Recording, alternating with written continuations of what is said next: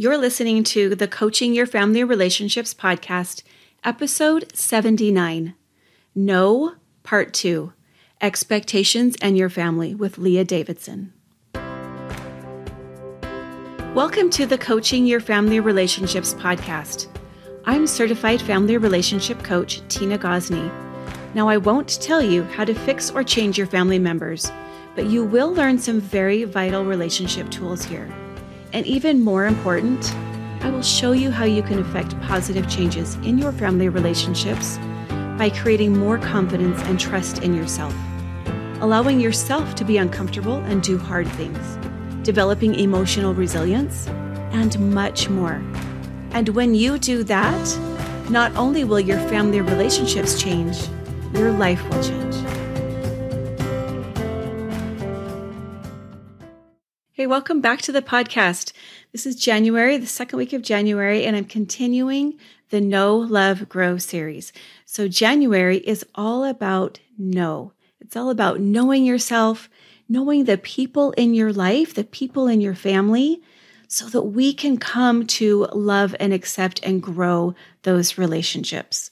Before I get too far into this episode today, I do want to remind you I have a free gift for you in the show notes. This free gift is a one page PDF, 30 journaling questions that you can download that will help you to start to know yourself better. Super important to start right there in knowing yourself better, knowing who you are, what's important to you, what you want out of your own life. Knowing things like this is where you tether yourself. It's where you increase your confidence. It's where you don't feel like you are looking outside of yourself for other people to tell you that you're okay. You're able to give that to yourself. You don't need someone else to reinforce that what you've done or said is okay. You know how to give that to yourself. We're not looking outside of ourselves for validation because we don't need it. We already are firm in the knowledge of who we are. But you can't do that if you don't know yourself. And this is what Amy Gianni and I talked about last week. I hope you've listened to that episode. That's a great introduction to this Knowing Yourself series this month. This week, I'm focusing really on personality tests. Now, how many of you, when you see a link online, maybe on a social media or a friend shares it with you, but you see a link and it says something like, Hey, take this quiz to find out what flavor of ice cream you are. Or that's kind of a silly example. Take this quiz to find out what Seinfeld character you are that you match up with. You know, there's so many of those things. They're so compelling though, aren't they? We all want to know like, "Oh, who do I match up with? What flavor of ice cream am I?" They're kind those are kind of silly. That's not the kind of personality test that I'm talking about today, but we love to take a quiz to find out more about ourselves. Isn't that strange that we look to other things to tell us about ourselves? Well, we're so often very blind to who we are. We have so many blind spots that we can't see. Other people often see us much better than we see ourselves. It really is important to take these quizzes that I'm going to talk about today if you want to get to know yourself better. talking about three specifically today. So, I often use these personality tests to help my clients know themselves better because this is often one of the issues with my clients, as they come, so why they're coming to me is because they feel very untethered in their own life. They're not sure how to feel better with the things that are going on in their lives. But it really is foundational that we know ourselves for getting the things that we want in this world. That includes having better relationships with our family members. That includes feeling better and happier in our own lives. You can't be grounded in who you are if you don't really know who you are and if you don't know what you want in your life. You become like a kite in the wind, blowing whichever way the wind blows. And if the wind is blowing harder, you got to get you get a little bit out of control. It feels a little bit um, like you're in a hurricane. It's so helpful to take these tests so that we can better understand our own inclinations, our own natural tendencies. We can understand things like why we do what we do, why we think the way that we think. Why are we different than that other person? Why are we even different than the other people in our families? Why are certain things harder for you than they are for other people? Why are they easier for you than they are for other people? What do you need to be aware of yourself that you don't see right now because of your blind spots? Those are some of the things that these quizzes and these tests can help us do. The one I'm going to talk with Leah about, the one that we had a really great discussion about, by the way, is called The Four Tendencies. I think it's a lesser known one. This is by, it's a concept developed by Gretchen Rubin. She developed it because she was noticing that different people have different ways of handling expectations.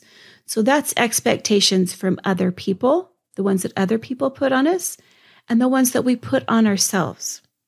How do we determine if we're going to live up to those expectations? And what kind of personalities do better with expectations than others? These are some of the things that we, Leah and I, talk about as we talk about Gretchen Rubin's four tendencies. Now, I reached out and really wanted to talk to Leah about these four tendencies because we've had this discussion before about how valuable this particular test is.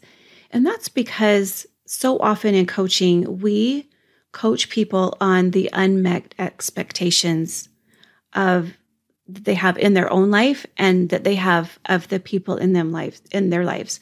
So how are we disappointing ourselves by not living up to the things that we wish that we were living up to? And how are other people disappointing us by them not doing what we really want or expect them to be? We really want things to be different and they're just not. So we're suffering a lot in our lives and we're suffering a lot in our relationships. And that's why I wanted to focus on this particular personality test. When we understand more about ourselves and our family members, we have an easier time being loving and understanding. It's easier to let expectations go and to work within the framework of what is rather than what we think it's supposed to be. So that's why we're doing, I'm doing this four tendencies personality dive into this episode. I have some more that I'm going to talk to you about on the other side of this discussion with Leah. So enjoy this discussion on the four tendencies with Leah Davidson. Welcome to the podcast, Leah. I'm so glad to have you here. Thank you for having me. I'm excited to be here with you. Would you just briefly introduce yourself to the listeners so they know who you are? Sure. So, my name is Leah Davidson, and I am a life coach, and I help people overcome and manage stress, burnout, and compassion fatigue. I am also a speech pathologist, so that's where the compassion fatigue comes from because when you're a helping professional, there's sort of a unique hazard of your work um, that encompasses stress and burnout. I am also a wife and a mom and a stepmom and a mother in law. And um, I'm from Toronto, Ontario, Canada. And um, I love talking about the four tendencies, so I'm happy to be here. I always am looking at how can we make things easier? How can we make things easier to communicate, to love, to accept? And um, the four tendencies was something that did it for me. So I'm excited to be here to share with you. Thank you so much. And I am excited to have this conversation with you today because I know anytime we get together and we talk, we just go for a long time. So we're going to try to That's right. a little bit and not make this one too long. That's right. But tell me why why are you drawn to the four tendencies in the first place? So, you know, just to preface it, The Four Tendencies is based on a book by Gretchen Rubin. So she has written multiple books about happiness and she spent years studying happiness and, and, um, you know, when I read the book, I was looking for tools at trying to understand human behavior, like I always do as a life coach. I'm sure you do the same thing.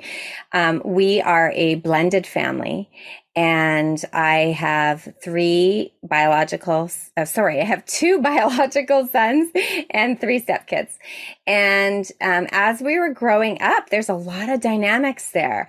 And I was always trying to figure out, oh, what is it? Is it because they're my biological kids? Is it because they're my stepkids? Is it because they're at this home half the time and another home the other half the time? Is it their personalities? And um, then some of it was I started feeling maybe I'm just a bad mom, maybe I'm just a bad parent, maybe I'm a bad stepmom. So there was a lot of drama in my head. And that drew me to the book because the book explained how people respond differently to different expectations. And that resonated with me because I realized, like, oh, it's just not completely random. And it's certainly not just me. Um, and it helped me to learn a little bit more about myself and about my kids and how we could then interact and communicate better. That's really interesting. And and I love that you were drawn to find answers to the things that you were thinking, like maybe I'm just a bad mom. Mm-hmm. Maybe it's because they're over at this other house, or maybe because it's like they're my stepkids. I love how you were drawn to find answers and didn't just sit in the, oh, well, that's the reason why and I can't yeah. do anything about it. Exactly, right? exactly. And it wasn't that also, you know, sometimes you can't do something about it. And I wanted to know is this, do I just accept this? Are there things that I can do to influence? Are there things that I can do to, to, um, yeah, to change or to accept? So looking for answers is, is the way to go. You give the brain yeah. something to look for and it goes on a scavenger hunt and it will find it. yes. And let me just clarify for a second. When I said I can't do anything about it, that doesn't mean that I'm going to go then and try to change everybody else. Right. So that I'm going to feel better. That's how, what can I do that I can figure things out and I can find things and answers for myself to mm-hmm. understand myself and the people in my life better. Exactly. That's the hunt that you went on, right? It wasn't yeah, like, yeah, oh, absolutely. Oh, yeah. Well, you know, I think initially, as you think that, um, well, I could find things that's obviously going to change other people. And then for me, it's always like within 30 seconds, I realize, well, that's not going to work. So yeah. the only person I can control really is me. And it's all about how I respond. And then I think once you have a couple experiences where you see, oh, it really is all about me, it just becomes my natural place. Whenever something comes up with somebody, whether it be my husband, my kids, or clients, or even neighbors, I'm always, you know, my instinct is like, what's wrong with them? And then I turn around and I'm like, okay, what can I do? What what am I con- how am I contributing to this issue? How am I contributing this problem? How can I resolve it? How can I get to a better place of peace with myself? How can I um, have more connection with these people? And that's all about me. That's all that inside job. I I love that and I think that by the act of doing that like focusing on yourself saying what can I do to change this situation or to change my experience of the situation. We just learn as human beings, we just learn by watching each other. Mm-hmm. And there's no way that doesn't have an effect on the people that in your lives. And you're telling, just exactly. teaching your family members and the people that are in your world, like it is possible to focus on yourself and to change your experience without having to change things outside of you. Absolutely. And which is the best news because that's yeah. where you actually have the most ability to exactly. Yeah, exactly. Yeah. Okay. With that introduction, let's get into the tendencies. Let's just go through them one by one. Okay. So just, I think for, in, for starters, the, what she went on a hunt for was she was curious, like, why do people do what they do? And why do some people like find it easy to, and she uses the examples of like to keep New Year's resolutions. Why do some people find it easier to commit to an exercise routine? And then she determined it comes down to the simple like question of how do you respond to expectations? Inner expectations, so the things that you put on yourself, and outer expectations, the things that other people put on you. So she went on this this hunt, and and she she doesn't say that they're hardwired. And that's why I love the word tendency because a tendency doesn't mean it's set in stone. It just means you sort of like lean one way or lean the other way. And so she came up with four tendencies and each one has a way that they respond to the outer tend, the outer expectation and the inner expectation. So the first one is she calls the upholder. And as I share some of these, you you'll probably be running through your mind saying, "Okay, is that me? Is that not me?" And just mm-hmm. to let you know, the book is great. She also has a quiz that you can go online. It's called like the Four Tendencies quiz. Ask a bunch of questions, and it will sort of send out what you are, which tendency you happen to be in. Right. Um, so I took the can, quiz. Yeah, I, I listened to all of them. Like I've I've read it. I've, yeah. I've listened to YouTube. You know, explanations with mm-hmm. her and other yeah. people. I knew automatically which one I yeah. was. Yeah. But I thought there's also so I see myself in a little bit of the other ones too yes. times. Yeah. But overall, there's one that I know that I am. And it was just yeah. like no question. So I went and took yeah. the quiz. I'm like, well, of course. That yeah. came up. Yeah. I like to look at it like one is home base and the other one's uh-huh. like my cottage, my vacation home. Yeah. Like I like that. one. And she yep. she does say you'll you'll tend to lean towards one versus the other. And I years ago I, when all my kids were living at home, I had them all do the quiz, and you know, it, it, it comes out with what their main one was, and each kid, I was like, oh yeah, oh that's accurate. And the it was a secondary, it was their vacation home that I was always like, I don't know if it rolls this way or this way. And I think that's important to recognize that all of this, nothing is set in stone. As people grow and develop and change, their tendencies can also can also change. And it doesn't mean that this is putting you in a box and you have to stay in that box because of course mm-hmm. we all will do some of everything. There just happens to be one that we just feel more comfortable in. So, and I was the same way. So the upholder, I'm an upholder. And when I read it, me too, which is probably why we get along so well. we get along so well. so some key things about the upholders is there people who readily respond to both the outer and the inner expectations. So that means if you make a com- or you they make a commitment to you, they're going to uphold it. It's going to happen. But if they also make a commitment to themselves, they're going to follow through on that as well. Now they love rules and they have very clear plans and they're self-motivated and they're disciplined. And if you tell them what to do, they have no problems leading the way. Now, I don't know if you want me with each expectation or each tendency, sorry, there are strengths and there are weaknesses. So it's not mm. just all rosy and shiny because sometimes you can look and you think, well, it's great being an upholder. You know, they get things done. They're self directed. They enjoy routine, but there's also some weaknesses. And sort of the weaknesses are they can be super rigid, they mm-hmm. can be controlling, they can be defensive, they sometimes don't like it if other people break the rules, they sometimes don't like it if other people don't uphold their expectations, they can be a bit impatient. Um, and so those are just you know, a little glimmer of what it's like to be an upholder. Um, again, when I recognized that in myself, I was like, yes, for the strengths. And Yes, for the weaknesses. yes, totally. They're all there.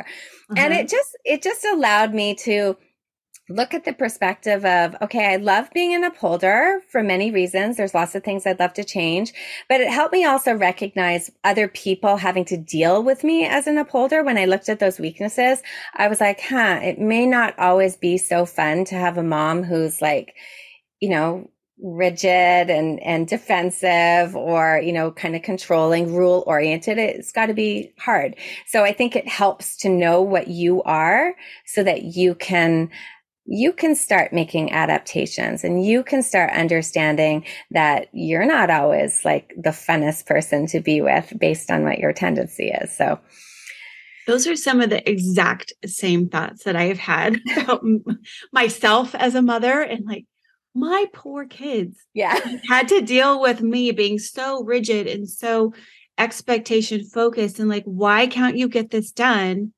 And what is wrong with you? And like how has that been for them? That's probably yeah. not been the funnest for them to grow exactly. up with me exactly. I do think though and and i come from a background of teaching mm-hmm. a music teacher for like 30 years.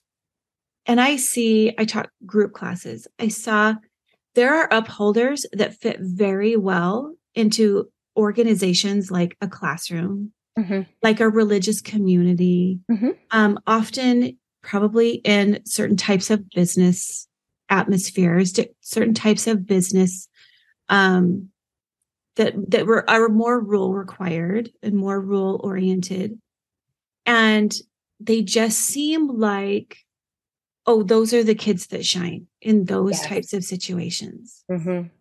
And they just get along really well. They mm-hmm. fit. They they tend to be teachers' favorite mm-hmm. students yes. because they're doing what the teacher wants them to do, right? Yeah. I think yeah. that I did notice as a teacher that it's yes. very easy to pinpoint those kids and think, oh, they are just doing so well. This is my yeah. favorite student. Yeah. But also to see the other kids that were not doing those things and to to really look at their strengths mm-hmm. and see like they might not shine in this area but they shine in different areas. And just as a teacher i tried to bring those out whatever that was in those kids. Right.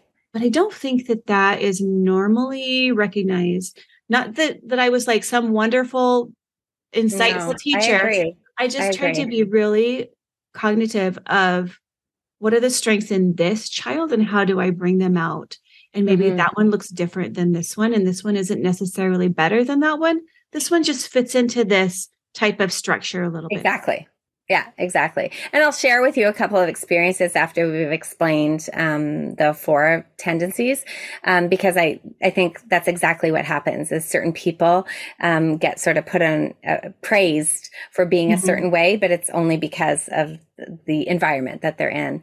Right. Um, but I also want to say back to your comment about you not being the funnest mom. Um, I always said to my kids once we established this, I was like, that's why it's so important to be weighing people's weaknesses and their strengths and, and loving it all. Because I was like, well, why, while you don't appreciate that, I bet you don't mind that, you know, I, if you ask me to do something, I do it. I'm there. I'll respond to you. I don't forget certain things like mm-hmm. you are enrolled in this and this and that. You know, there are so many benefits too. And that's the beauty. You want to embrace like the wholeness of each tendency because the strength and the weaknesses are kind of what makes makes it beautiful that you you have all those together. Yes. And we just we're all human. So we have strengths and weaknesses in everything Exactly. Anything that we're going to find ourselves in. Yeah. Right? Yeah. So the next tendency um, that we'll talk about is the questioner. And questioners, they question all expectations, but they will meet the expectations, their own expectations much more easily and they'll meet other people's expectations if they believe it's justified. So basically they respond more to their inner expectations. They'll question everything around them and they'll do it if it makes sense to them. So if they want to do it, they're going to do it. So they put a high value on like reason and research and information. They will follow advice if, if like it works with what they believe. Um, they will follow their own judgment. They ask a ton of questions, which sometimes makes them seem like they're uncooperative or defiant, but they don't like things that are arbitrary. Like they just don't like random things. And sometimes they just like being questioned themselves. Mm. Um, you know, when you get back to your example of being a student, they're, they're not usually loved in some situations in a classroom. If they're asking questions that the teacher deems are relevant, then that might be great for the other students, but they can sometimes look like they're challenging authority when they're asking, so, well, why do we have to do that? What do we have to do?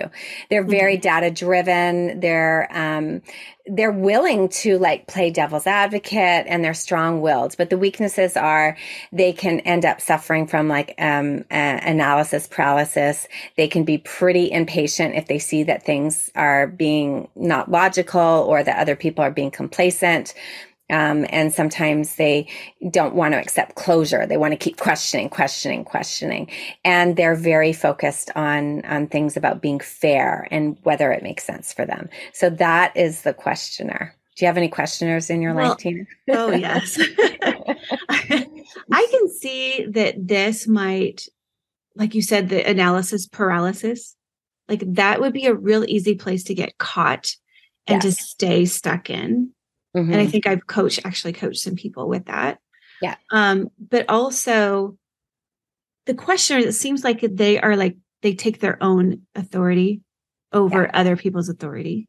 Yeah. And that they don't want to be told what to do unless yeah. their own authority is saying, yes, this is what let's, you let's do it. Yeah. yeah. And I don't, I don't necessarily think that it's, it's to be defiant or rebellious because if they mm-hmm. understand it, um, and it jives, then they will move forward with it.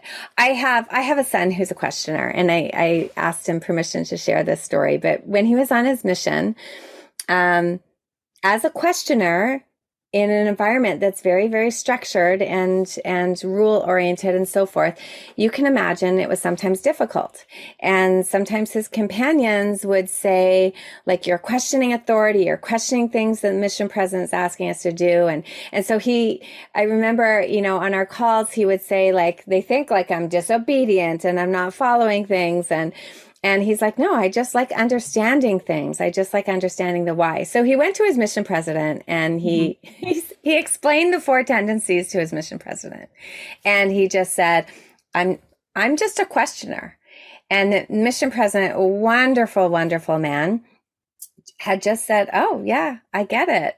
And from that point on, they were he he just knew how to handle my son that, you know, elder, I need you to do this, and he gave a reason. And it, he luckily was a humble enough man. I don't know, I have to think of what tendency he was that he wasn't he wasn't thinking like I shouldn't have to explain to this elder why this is this. I'm the mission president. He just he just said it. And at the end of my son's mission, he sent me a beautiful note, the mission president, and, you know, just talked about my son. At the end, he put a PS. Mm-hmm. And he said, he definitely is a questioner. And isn't it a beautiful thing? And. I just oh. love that he had embraced it. And I love that he, he had learned to see the strengths and the weaknesses. Cause I think sometimes questioners can get a little bit of a, a bad rap of just being more difficult. But, you know, in, in terms of, I used to say to my son when he was on his mission, I mean, the whole church is founded on questions. I don't know if Joseph Smith was a questioner, but he was asking a lot of questions. So yeah. I think it's good to be looking for the strengths in each one. What a gift your son gave to that mission president, because I'm sure that didn't just carry to him, but it all maybe all of the mission missionaries in the yeah. mission. Was they should have all like, taken what, quiz. right. Like what what tendency is this missionary? How do I need to right. approach him? To work with his strengths and his uh, the way we ex- have expectations for him. Exactly. I think though, let's go to church. I think that's a really good place to go. There mm-hmm. are a mm-hmm. lot of people that have questions right now. Mm-hmm. And if you're not a questioner, mm-hmm. you maybe have never thought through the questions that people are bringing up. And right. it could feel very threatening to yes. you to have somebody questioning something and you thinking, why can't you just accept that this is the way it is? Or why can't exactly. you just accept the explanation that's already been given? Mm-hmm. Why are you expecting more information here? Yeah. And to be frustrated or to to kind of dismiss those people as like, oh, they're just going to be someone that leaves. Yeah. Yeah. And I think that's important to recognize because there's another tendency that we'll talk about in a bit that is also very much a questioner in, in the sense mm-hmm. that they push back on outer expectations, which is the rebel we'll talk to. I'm just dropping in here just for a minute to see have you found yourself in either the upholder or the questioner? Have you found what you think you match with yet? Or have you, you've probably identified, if you haven't found yours, if you haven't found yours yet, you've probably identified someone or several people in your life that fit either the upholder or the questioner, or maybe both. So, are you starting to see how valuable this can be to know your tendencies for meeting inner and outer expectations? And how valuable it can be to know your family's members, your your spouse, your children, your even your friends. How do they meet expectations, inner and outer? It can be really valuable information. There's a link at the show notes where you can go and take this test and find out what tendency you are. And it might not be a bad idea to have some of your family members do the same thing, just like Leah did. I'm going to let you get back to this discussion with Leah, and we'll find out what the last two tendencies are and how they fit in.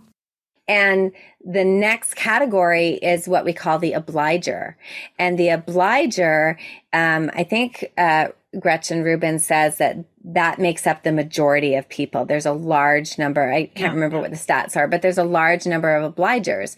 And obligers is sort of the group that readily responds to outer expectations, but they struggle to meet their inner expectations. So within the context of a church, if just by general population, there's more obligers you know, we can maybe lead it to think there's probably more obligers within the church, which means there may be a lot more people who are more willing to accept things. And we're not talking about blind acceptance. We're talking about a tendency to just lean towards outer expectations. Other people are saying this. I will follow this. I don't have to question this because right. obligers have a harder time. They struggle to meet their inner expectations. So there's, there's dynamics like that that I don't think we ever consider within like the environment right. of the church. People aren't necessarily just being difficult.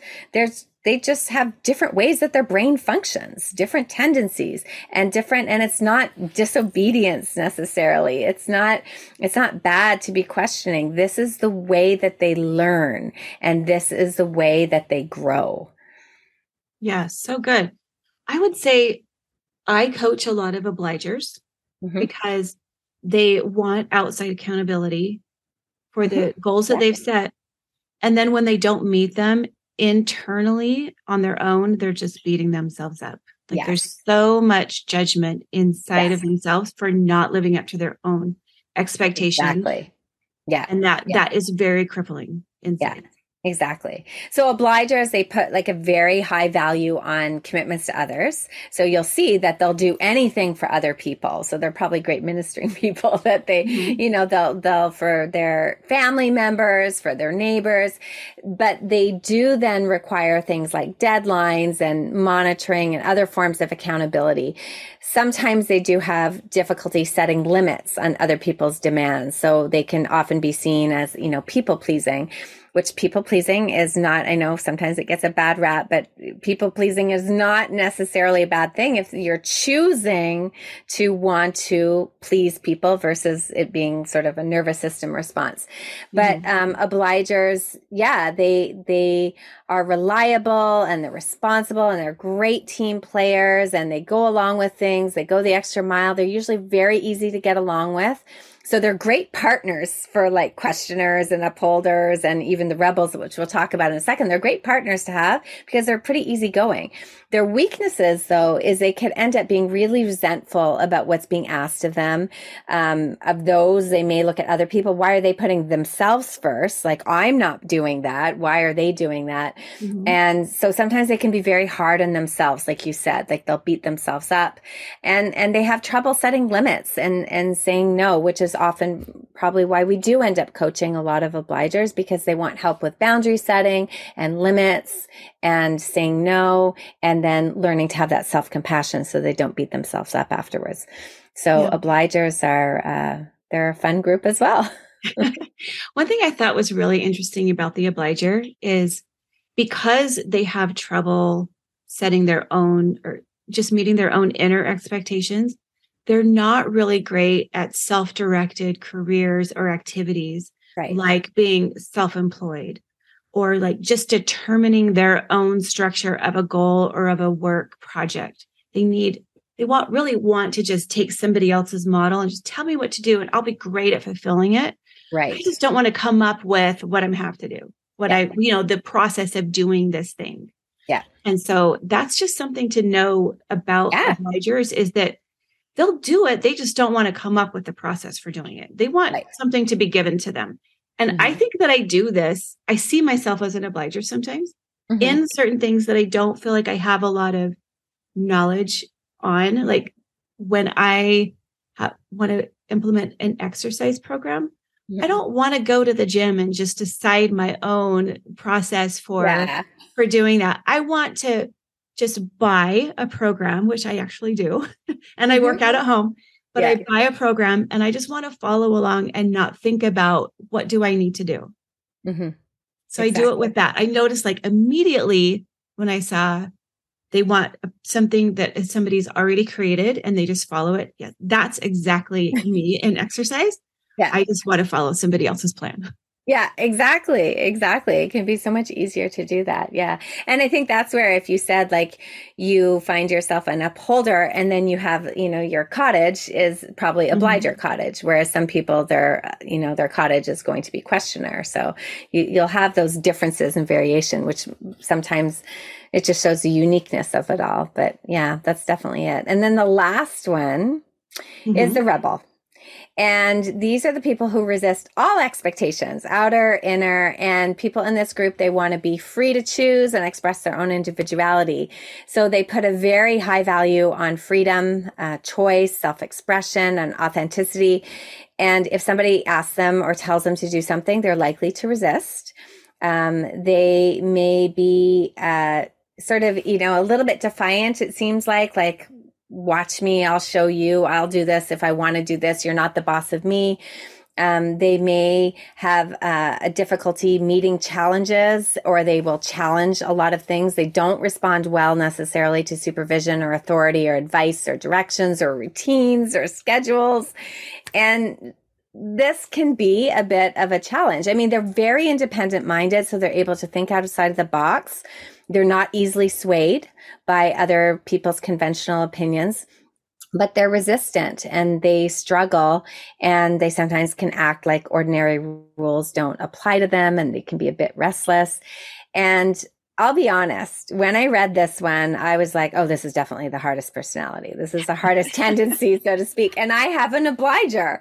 And in my mind, I had always sort of labeled this child as my quote unquote hard child because, and when I read, okay, this child is a rebel, and I thought, okay, what are the strengths of a rebel? Because it seems as we're leaving, you know, they're more difficult, they're more, but interestingly enough, these are the movers and the shakers of the world. I was thinking that same thing. These are the people that go and create new things. Yes.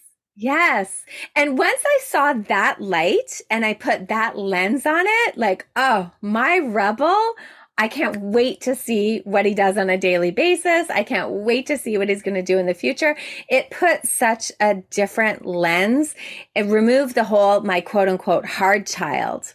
Mm-hmm. And just replaced it. Okay, how do I learn to interact? How do I, as an upholder, learn to interact with a rebel? And how does he, as a rebel, learn to interact with a mom as an upholder and figuring out that dance?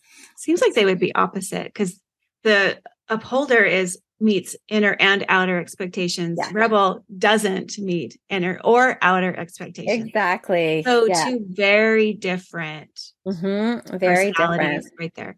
I but just understanding it helps, right? Yes, totally. Mm-hmm. I have a daughter who she's older now, so we can talk about these things, but she, it was so difficult to raise her. It never got easier. I kept thinking at certain, we would reach a certain age and I would think, just outgrow this at some point. it's going to get easier. Right. But it felt like every day was a power struggle. She never wanted to follow anything that I said. In fact, there was, I tell this story about her and she know we've, she knows like all this stuff. I'm not telling you anything that yeah. she's not totally aware of. Um, but I remember so many nights my husband and I would go to, to go to bed and we it was just after a long hard day of dealing with this child. And we would just look at each other and say what can we do to make things better tomorrow? How can we change things to help her just get along in our family system better? And one of the things that we came up with and she was pretty young i think she was maybe 4 or 5 at the time one of the things that we came up with was she needs to pick out her clothes the night before. She needs to make that decision because in the morning it is too difficult for her to make that decision. And there's always a big meltdown over it. so I remember one Saturday night, you know, pick out, we need to pick out your dress for church tomorrow. And so I held up two dresses. There's a blue one and a green one. And I said, okay, do you want to wear the blue one or the green one? And she said, she looked at me with just the sweetest look on her face and said, Well, which one do you like, mom? And I said, I remember thinking, I think I'm being set up right now. That's it. This is a setup. Abort, abort. Yeah. and so I said, Well, I like the green one. And of course, you know what she said. well, I'll take the blue one then. That's right? right. Yeah. Right. the thing was, is that I really wanted her to wear the blue one. Mhm. But I knew I was being set up. So I said, I want the green one. And I, because I knew then she would choose the blue. And I did this quite often to her. Mhm. It was just a way of managing things and make it, Mhm. making it more easy as she was growing Yeah. up. And then I told her, and she's in her late 20s now. Yeah. And I told her this just a few years ago. Like, did you know what I Uh-huh. used to do? She got mad at me for for doing that to her. But as I was researching the rebel, that's one of their characteristics still is that if they find out they were manipulated Oh at yeah. a certain at a earlier time in their life, they become upset about it in the present. Even Yeah. though it's way in the past, they become Absolutely. upset about it in the present, which makes so much sense. Oh yeah, absolutely. Oh, that's great. That's such a good story. well, so in some then like upholders, they just want to know what should be done and they'll do it. And questioners, they just want the justifications. Mhm. Obligers need accountability and rebels just want the freedom to do something their own way. Yes. So those are sort of the four tendencies. And you know, I'll just share with you one of the the light bulbs that went off for me is when my kids were younger. I like I said, I have three stepkids and and two sons, and so there are five of them all together. And it was really bothersome that on Saturday mornings when we were all together because we had different schedules, but it was time to do chores, and I would just say, "Okay, you know these chores need to be done. Everybody go do their chores now." I had three kids who just like I had a little sign up sheet and they would sign up for the chores and they would just do them. Like just no questions asked. They just did their chores. And I had one son who was the the questioner. Why? Why do we have to wash this bathroom again? We just washed it last week. We don't really and you know just the question after the question it used to just make me want to like blow my gasket, which I'm sure I did. And then I had a rebel child who was just I'm not doing anything. Mhm. I didn't realize at the time, though, that I had a question and a rebel and three obligers. I just thought I had five kids. What's wrong with these two over here? Right. These two who happen to be like questioning and and I have to like get into arguments with them and I had to and I was really frustrated. And, and as luck would have it the two of them were my biological ones. So then the drama was like oh my gosh it's me it's me. What have I done? Like my beautiful three stepkids. And when I read this and when I figured out what each child their tendency was it just alleviated everything. And i just started dealing with them all differently. And you know my obligers they're they each have like different slants. So one's like an obliger rebel one's more of an obliger upholder and you can see that tendency come out too. But generally speaking things like doing chores wasn't a huge deal for them. Then I just knew that with my questioner, I would say, we need to clean the bathroom because blah, blah, blah, blah, blah. And I just give the reason. And he seemed fine with that. And then my rebel, I just let it be. You know, if you, as he got older, or if you want to go outside and play with your friends, or if you want to go out tonight, these chores need to be done. So it's this or that. And I just wouldn't engage in the nagging. I would engage, don't forget, don't forget, because I was just like, this is it. And more often than not, he would do it in his own time, his own place, his own way, because he wanted to have whatever it is he wanted later on. So once I had that, and I still do that with all my kids to this day, where I recognize that some of them I can just be ask, make a request.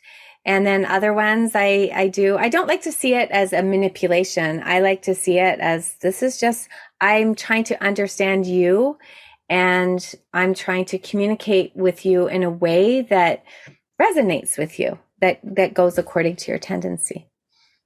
Which I think that helps keep things peaceful and more understandable in the present day.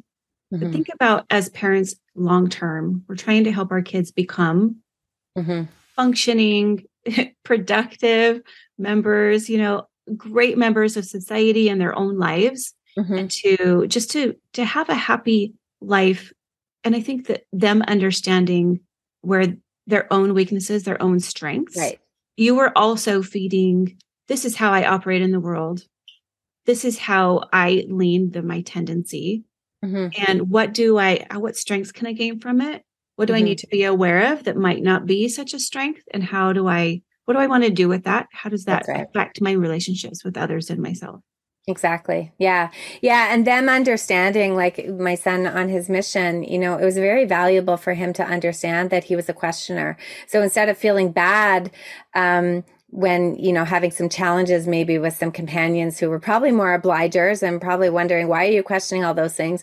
He just was like well i'm a questioner. And you know these are the pros and the cons of it. He was able to advocate for it. And it doesn't mean he doesn't have to change some things and work on mm-hmm. the weaknesses of that area but i think it does it helps them understand like we're all different. There's not one that's better or worse or and i think it also helps like in a school environment in a work environment. I mean gretchen rubin she she talks about dealing with like students and colleagues and things like that because i think it does help in all these different environments. If you understand who you are and take the time to understand who other people are and how we can each interact with them differently, I think we can just have so much more peaceful relationships, be so much more productive because we're not like fighting against each other. We're, we're working to each other's strengths and, I, and, and acknowledging we all have the weaknesses. So I think that it's very powerful. Yeah, I love that. I think if there's one thing I coach on the most, it's expectations that people have of the other people in their lives and how they're just disappointed. Mm-hmm. So, how do you see this helping, like to understand your tendency, the other people's tendency? I see this helping so much in just that, oh, I have these expectations because I'm an upholder. Right. But this person over here is a questioner.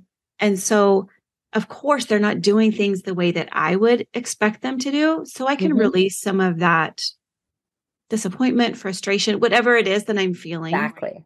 Yeah and just maybe focus on the instead of the person being the problem how do we get these things done with both of our tendencies and how do we work together I don't That's know. What exactly do you see there?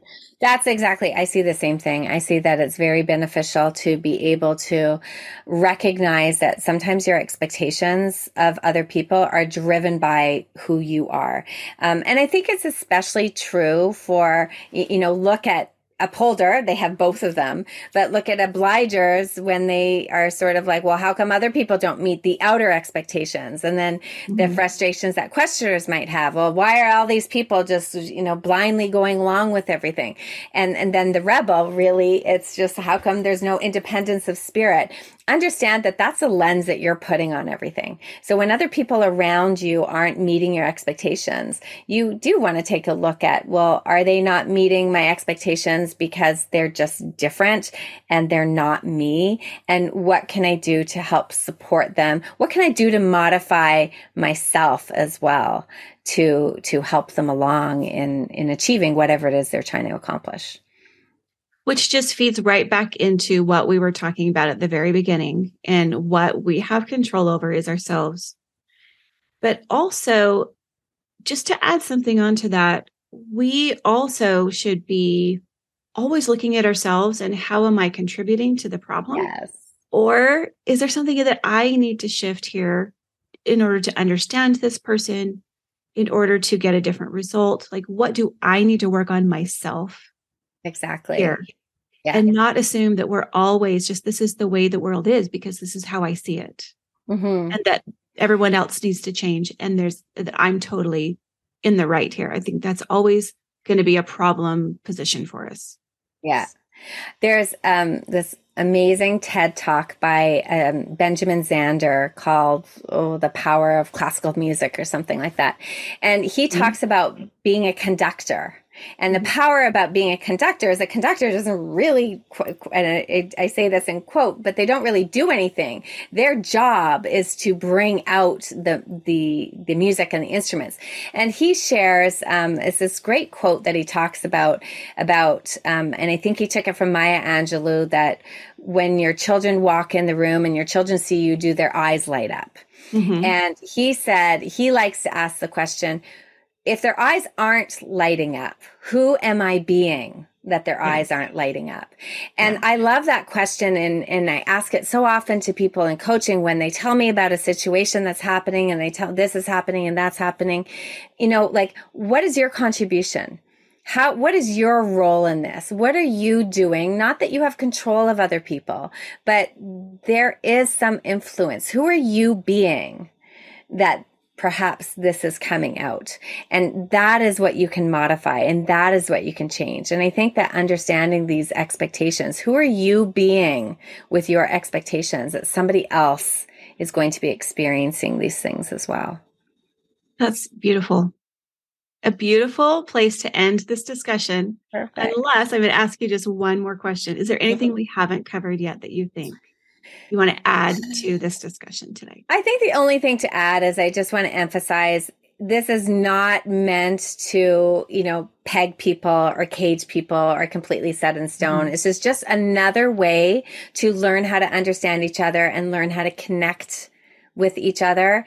Um, but we do, we do do all of these things, all of us, just because you are a, you know, a questioner doesn't mean at times you're not, uh, you aren't an obliger. It just means that there's a greater tendency. So I like to emphasize that because I don't think we can't put people in boxes and just assume like, well, this is how they always are. This just helps us gain one more perspective and so many other perspectives that we can have. Thank you for saying that because I do think there's so much danger in just pegging someone in a box and keeping him there. And even if it's only in your own mind, right. there's some danger there. We need yeah. to allow ourselves to be dynamic and human beings yeah. and, and to grow. And yeah, exactly. I always say the people when they say things like especially if they you know are in the gospel and they say something like well this is just who i am and i'm like the whole point of the atonement is so that we won't be saying that right. the whole point of the atonement is so that we can be this is just who i am and i am going to become this with the help of my savior and right. i think it's the same way eh, with even though we have these tendencies you know this is just a, a part of who we are but the whole blessing of having the atonement in our life is our ability to to make those changes. Perfect. Love it. Love it, Leah. This has been so fun to talk to you about yeah. this. And I think this is going to be so helpful for people as they look at their own family members, look at themselves, and figure out the whole expectation. Oh, it's just, it's huge. Yeah. Just filled full of expectations in our family. So, so helpful yeah. in dealing with those. Yeah. If people want to find you later, how would they go about doing that? Uh, they can find me. I'm on Instagram and Facebook at Leah Davidson Life Coaching. My website is leahdavidsonlifecoaching.com. And I have a podcast called Building Resilience. So they can find me in all those places. Good. And I'll put a link in the show notes to your contact information too. Awesome. Awesome. Thank you so okay. much for having me. Well, thank you so much for being here. Have you figured out what you are, which tendency you are yet? Chances are you probably have a pretty good idea, but you can go into the show notes, click on the link, and take the test just to make sure. I have a couple other tests that I like to use with my clients. One of them is the VIA Strengths Test. This is my favorite because it ranks 24 different strengths and it tells us what order we're using these strengths in, which one we lean more into, and which one we use less in our lives. And I like that it focuses on strengths and it's not just strengths and weaknesses like we would usually think of them. We have all, we each have all of these 24 strengths, but we use them in different ways depending on who we are. So it's very, very useful to know what our greatest strengths are so that we can lean more into those and create more goodness in our life and in the, our family's lives with those strengths.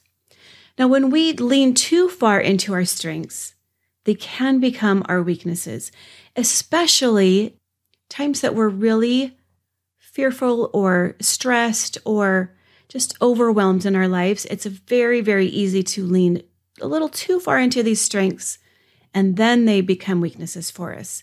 For example, if we have a strength of being a very hopeful person, someone that really leans into to hope and holds on to that very tightly in their lives. If we lean, lean a little too far into that, it turns into Pollyannaism. If you know who Pollyanna is, you know what that means. If you don't, It just means some blind or excessive optimism, not really seeing or acknowledging maybe problems that need to be faced and addressed. So if we lean too far into hope, we can go that far into not seeing things that need to be addressed. Another example is love of learning is one of the strengths in this test. If we lean a little too far into our love of learning and we want to find validation for ourselves through that learning that we are in just embracing in our life, it can turn into know it allism. Do you know someone who just loves to learn and loves to gather information and just be learning all the time? But then when you talk to them, they're always sure that they know more than you and they want to correct you or contradict what you say. That's a way of them finding validation through their strength that's not always a good thing. It can really turn other people off. And if you've had that done to you, you know exactly what I'm talking about. It's really good to be aware of our strengths, and it's good to be aware of how we're maybe overusing our strengths and they're turning into weaknesses for us. Another test that is really useful is the Enneagram. This is probably the oldest personality test that we know about. There are nine different personality types each have a range of functioning from healthy to unhealthy. And they also have, each number also has a wing that correlates to another number in the Enneagram. There are so many facets to the Enneagram and so many different ways of understanding that if you're interested, I'll have you go and do some research on it on yourself. There are endless, there's just endless learning here. So many great resources that you can look at with the Enneagram, and it's very, very deep and complex. I want you to realize that the tests that you take will always be skewed towards your own ego. They will always be a reflection of the way that you already see yourself. Even if you're surprised by the results that you get, it's going to be a reflection of the way that you see yourself because you're the one answering the questions in this is what I do and this is what I think. Now, I have a friend who took the Enneagram test recently and told me her number, and I was completely shocked because I would never have pegged her as that number. I would, I don't think of her as that number. I don't see her that way at all. Think about if another person took a test for you. They would be answering according to their experience of you, the way that they see you, which is almost always different than you see yourself and the way you think other people are seeing you. And that's because we are blind to ourselves. Other people often will see us better than we see ourselves. We have so many blind spots when it comes to us. But no matter what test you take, or whether you take all of them, I want you to really lean into what does this tell me about me? What strengths do you see in your results? How can you lean into those strengths and create more goodness in your life and in the lives of the people around you by making those strengths even stronger for you? There's probably going to be something in these tests that you don't like. Something in these results that you're going to say, I don't like that about me, or I don't like that it's saying that about me. Really open yourself up to it. What is that thing? What do you want to do about it? Know, many times we're wanting to shut ourselves off to, off to things that we don't want to see about ourselves. But as Amy talked about last week, confronting those parts of us that we don't want to see is a way that we get to know ourselves better and a way that we can be more grounded in who we are. Just because that part of you is there doesn't mean that you have to live into that weakness that you're seeing. No matter what your reality is now, it doesn't ever need to limit or determine your future. You are the one that gets to decide this.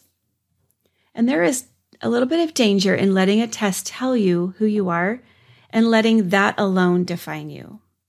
Let these tests give you information about yourself and help you to understand yourself better, but don't let them be a determination of who you are at your core. Just like I said last week, we all came to earth with certain strengths we were also put into a family system where we had to adapt and survive. And we have all suppressed some of those strengths and a part of who we are because we were told that that was not acceptable. It's a survival response that happened a long time ago, but now we just think it's reality. If you take one of these tests, allow it to give you information about you, but not define you. Open yourself up to the possibility that you have more than what this test is telling you. You are a dynamic person who can and always is changing, and you don't have to accept anything about yourself that you don't like. You came to this earth as a certain person, and who you become as you're here is up to you. It's not up to a personality test. When you find out more about who you are, you're going to bring more goodness into your own life. And when you do that, you also bring more goodness into your family's lives, into, into your community, and into the world in general.